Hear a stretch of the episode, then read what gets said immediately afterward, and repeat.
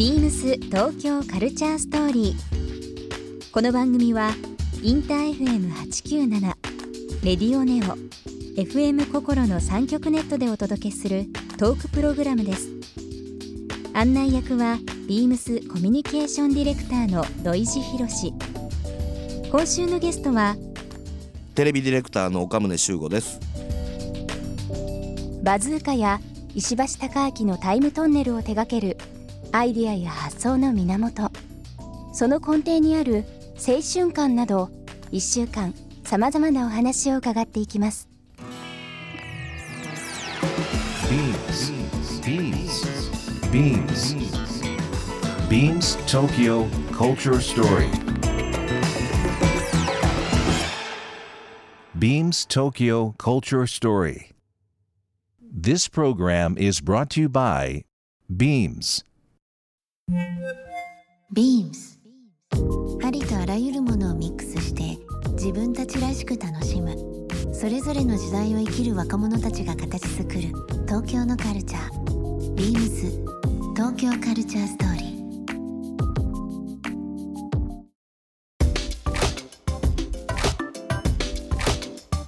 あのー神戸のご出身だということなんですが、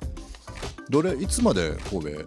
22で、えっと95年お生まれがの神戸で、はい生まれ神戸です、はいはでもうずっと神戸なんですけど高校の間だけ2年間徳島に行ってるんですけど、えまあ、それはあのー思いっきり追い出されまして高校2年で中退してまた神戸に戻ってきて、うん。でそこからまあ女の子と住んだりしながら、ん京都大阪神戸をうろちょろしながらもうただ遊ん。でるやつなんですよね、はいで95年に震災があって、はいで交通機関が麻痺するので、うん。でスチャダラとか当時ね仲良くしてくれてた人たちが東京でまあ今まさにヒップホップが盛り上がっていくっていう、時ですね。時でしたので90年うん。あのそれ なんかなんかあるかなと思って東京に出てきちゃったみたいな。あ全然そういう感じだったんですか？だからテレビマンンになるとかもなかったですしね。なろうと思ったきっかけって何だったんですか？あのそれクラブで遊んでたんですよ。はい。東京のクラブで。東京のクラブで、どこだったっけな、まあ、もうあんま覚えてないんですけど、うん。その時にフェアチャイルドののの YOUさん、うん。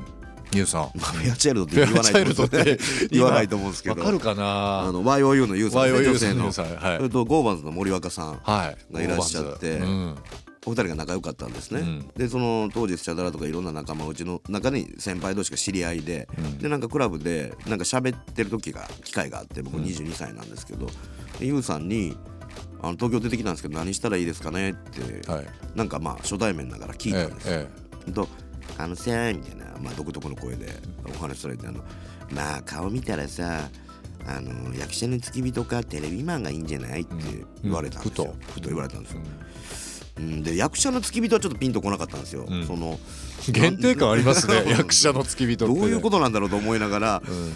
まあでもテレビマンっていうのはどっかやっぱり自分もバラエティ番組をすごく見てた方の人間だろうと思うしまあいいのかなでもかといってじゃあ何するのかも知らないんですよ。それ作るためにどうするのかも、じゃあっていうことで人に紹介していただいてあのー元気が出るテレビの AD になったんですね。それがまたあの伝説のですよ。はい。元気が出るテレビ。はいあの100人隊もあれリアルにやってたりだとかうん。もう塀の端から100人バーッと出てきたおばちゃんとかおじさんとかがあの鳥持ちにひっついちゃうみたいなとか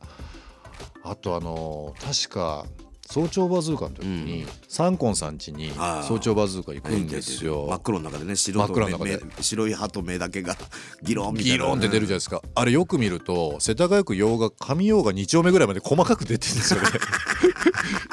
今そんなに限定感って絶対できないはずじゃないですか。うんむちゃくちゃな時代でしたよね。入り口がやっぱり元気なので、はい。あのやっぱりそこのどれぐらい狂えるかみたいなのがディレクターの大事な部分だったんですよ。はい。で今は本当にそれが厳しくなって、うん。そのそうじゃない作りができる人間が優秀だとされてるんですよ。えでも僕が入ったその土壌っていうのえは、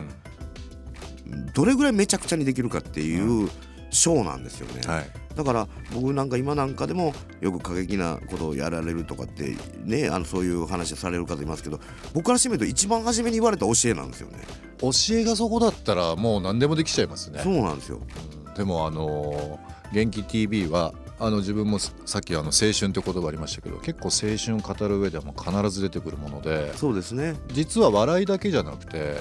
涙もあったんですよ。ですよね。で夢も実はあって、うんあった。なんかこう一つのあのドラマを見てるようなはい。エンターテインメント？エンタメ番組みたいなところってあったんで単純にそのむちゃくちゃやって面白いっていうことじゃなくてなんかを学ぶことが多かったいやわかりま番す組でした。それが多分ずっとあってまあバズーカやってる時も全日本コあーえっ、と、まあ、コール選手権もそうだし、うん。高校生ラップ選手権もそうだし、なんかやっぱり異形のものに対する愛が自分の中にあって、うんでそれはそのかけねのないものっていうか、うん。青春であると。だって別にあの有名になろううん。と、結果的にねテレビに出ることになって有名になっていった人たちっていうのもいっぱいいるしそれは夢を叶うってことだと思うんですよ。うん。なんですけど笑いもんで終わってる人たちもいっぱいいるし、うん。でもどっかそのでもその大会時代の賞金がかかってるわけでもうん。なんかそういうことでもないのに競技化された瞬間にすごくこうエモーショナルなものが出てくるっていう感じ、うんでそれがバカバカしさとともにあって、そのコールデン試験なのに一気コールで競うってもうなんていうで下ネタだらけだわもうめちゃくちゃな話になっちゃってるんですよね、でもそれをやっぱり涙が出てくるんですよね、それはやっぱり若気の至りだろうしかけねがないっていうはい。あのやっぱり大人になるとビジネスで考えると常にこれをやるぐらいやったらいくら欲しい？うん。でこれぐらいならこれしかできない。うん。っていう計算が頭の中で何の業種でも立つじゃないですか、はい。でももともとはその我々は好きで始めたんじゃないか。っていうとこが思い出させられるんですよね、うん。だからそれをやっぱり常に体験してたいっていうのは自分のなんかもう病気みたいなあの僕自分で自分のことを青春アディクトだって呼んでる。青春アディクト。だからそういううんなんか中毒性を持ったまま20年も経っちゃったなって感じしますね。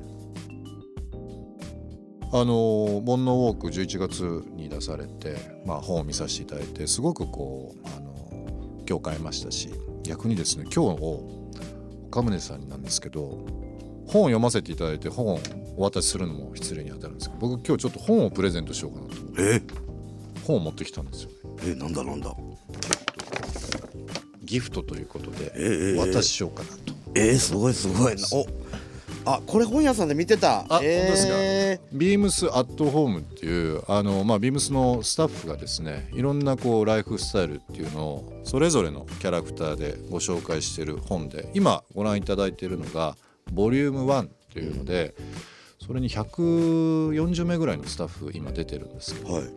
まあ、暮らしを通じて世に何伝えたいかって、まあ、10人いたら10人違いますし100人いたら100人違うという部分で、えー本というか、まあ、まああくまでも暮らしという部分をテーマに出してるんですけど、まあ、10年ぐらい前は洋服屋さんのイメージ強かったんですが、まあ、ホテル作っあのプロデュースしたりとか車のプロデュースしたりインテリアも含みですけどうんなんとなくこう一個のメディアとしてあの世にいろんなことやっていこうかなと。いう部分で、えーと洋服全然関係ないんですけどビームスの、まあ、キャラクターというのをまとめた本になります。今これボリュームあのそのアットホームシリーズっていうのが1233冊出てまして、はい。えー、と去年また新しく、えーとオンライフビームスオンライフということで日本の、えー47都道府県それぞれをちょっといろんなスタッフの目線でまとめたものになりますので、えー、ありがとうござあいます。の全部だと思うのでちょっと残り2冊は後日お送りしますけども、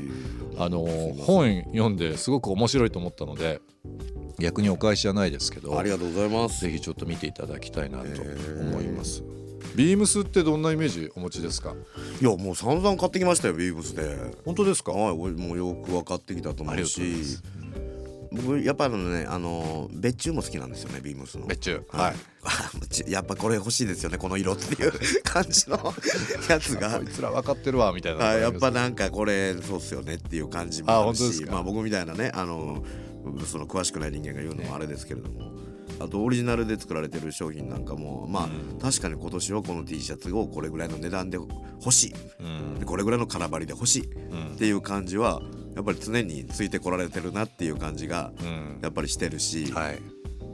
そうですね。あとはそのまあまさにこのカルチャーに対するっていう部分はあの原宿のあの上でもやってらっしゃはるじゃないですか、いやってます。はい。あそこでもポスターの名前も買ってるし。あ本当ですか、はい。ありがとうございます。しあのもうあれあそこ大好きで。東京カルチャーとバイビームスってお店なんですけど、全然儲けようとしてないっていうのもあれなんですけど、伝えようとしてる必死あのなんて言いましょうビームスのもう本当に一番フロントのお店なんですよ、だからことをやっぱり作って商品通じてあの世界観を伝えたいお店と、はい。特にその東京カルチャーとバイビームスっていうのはまあ本当に、まあ、ビームスやたらとカルチャーカルチャーって言い過ぎかもしれないですけどやっぱり今の東京のカルチャーって面白くてうん。あれって日本、まあ、東京だけじゃないんですけどこう日本の作家さんアーティストさんだけで成り立ってるものなんですよ。うんパッと見たら結構海外のアーティストかなと思うんですけど。全然ね。ねあでもそんな感じです。よくわかります。はい。あの、だからちゃんとしたことしてるグループの人なんだなって あの本当に思ってますよ。いや嬉しい限りですね本当に。ビームス東京カルチャーストーリー。番組では皆様からのメッセージをお待ちしています。メールアドレスは beams897 アットマークインター FM.jp ツイッターはハッシュタグ beams897 ハッシュタグビームス東京カルチャーストーリーをつけてつぶやいてください。またもう一度お聞きになりたい方はラジコラジオクラウドでチェックできます。ビームス東京カルチャーストーリー。明日もお楽しみに。ビームスビームス F 村瀬太郎です。原宿に唯一の店舗を構えクラシックなスタイルを提案するビームス F に入社前からずっと憧れていました。ロンドン留学を経てビームスに入社し念願のビームス F を担当して14年になります。休日は映画館や美術館へ出かけるのですがやはり洋服につながれないようについ惹かれてしまいますショップでは SNS も担当しているので BeamsF が提案するクラシックスタイルの魅力をたくさんの方に伝えるべく日々勉強中です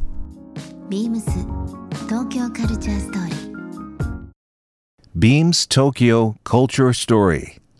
This program was brought to you by Beams.